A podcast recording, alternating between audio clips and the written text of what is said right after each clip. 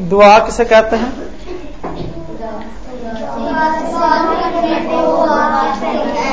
खुदा से बात करने को दुआ कहते हैं।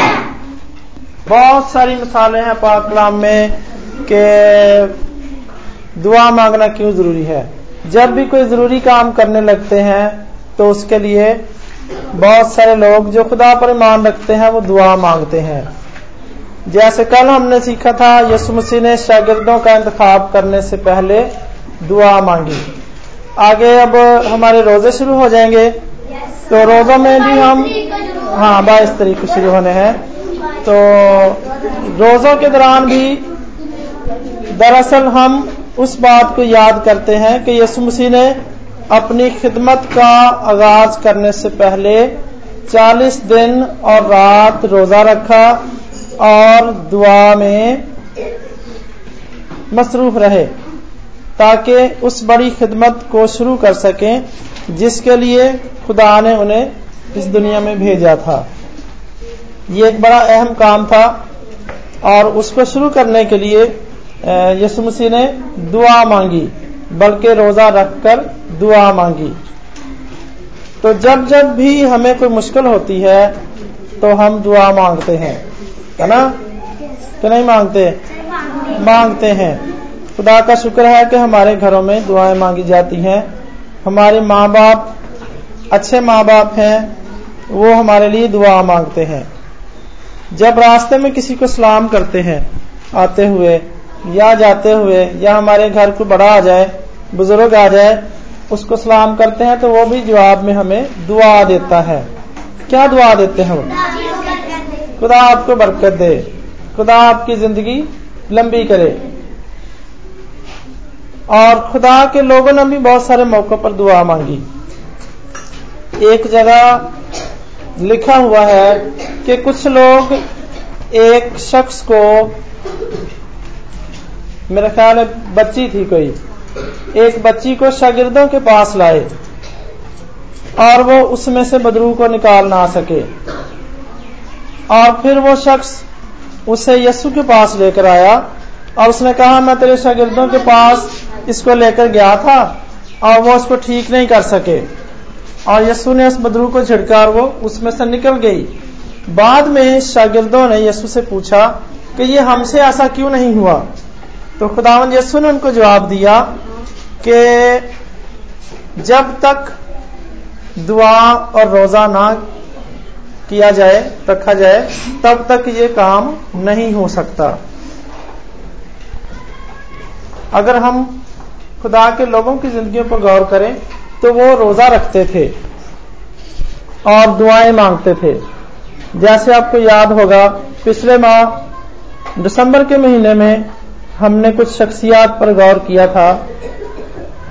एक हन्ना नबिया थी, जो सत्तर साल से बेवा थी, चौरासी साल से बेवा थी। और वह दिन रात दुआ करती थी रोज़े भी रखती थी दुआ भी मांगती थी और इसराइल की सलामती की मुंतजर थी। हाँ जी हम दोस्ताश करना। दुआ की खास खास चार इकसाम है। हम एक पहली किस्म है हम दोस्ताश करना। शुक्रगुजारी की दुआ करना। मदद मांगने की दुआ करना और चौथा शफाती दुआ करना। हम दोस्ताश हाँ जी हम दोस्ताश करना।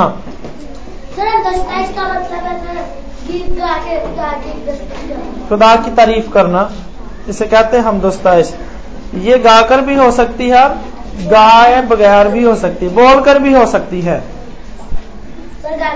जब कोई दुआ मांगे तो उसको गौर से सुने आप। कि कैसे दुआ मांगते हैं? सबसे पहले खुदा की तारीफ़ करते हैं। आसमान और ज़मीन के खालिक और मालिक।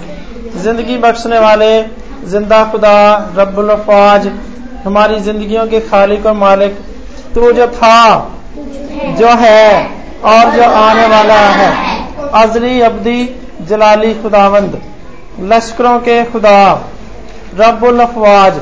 ये सब तारीफें हैं खुदा की। हमद के अल्फाज हैं। उसकी सिफतों के मुताबिक उसकी बयान है। इसे कहते हैं हमद करना। है? और शुक्रगुजारी की दुआ। शुक्रिया अदा करना खुदा का कि खुदा ने हमें ज़िंदगी दी है। हैं? खुदा ने हमें ज़िंदगी की तमाम बरकतें और नेमतें दी हैं। और तमाम जब कह देते हैं तो इसमें सारी चीज़ें आ जाती हैं।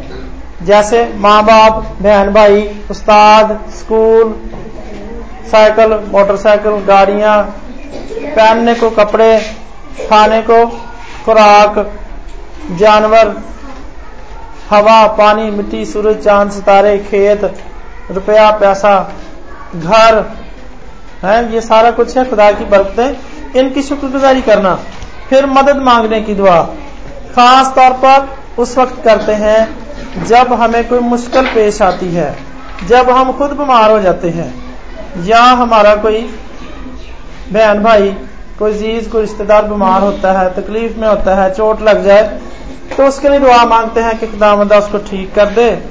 तू ठीक करने पर कादर है, तेरे कह देने से ही शिफा हो जाती है। हैं? तो इसे कहते हैं मदद मांगने की दुआ। जब कौम पर कोई मुसीबत आ जाए, जैसे तुर्की में जलजला आ गया है, हज़ारों लोग मर गए हैं बहुत सारे घर, हज़ारों, लाखों घर जो है गिर गए हैं। ज़मीन फट गई है। सड़कें बर्बाद हो गई हैं। छोटे छोटे बच्चे, खवातीन, मर्द, बूढ़े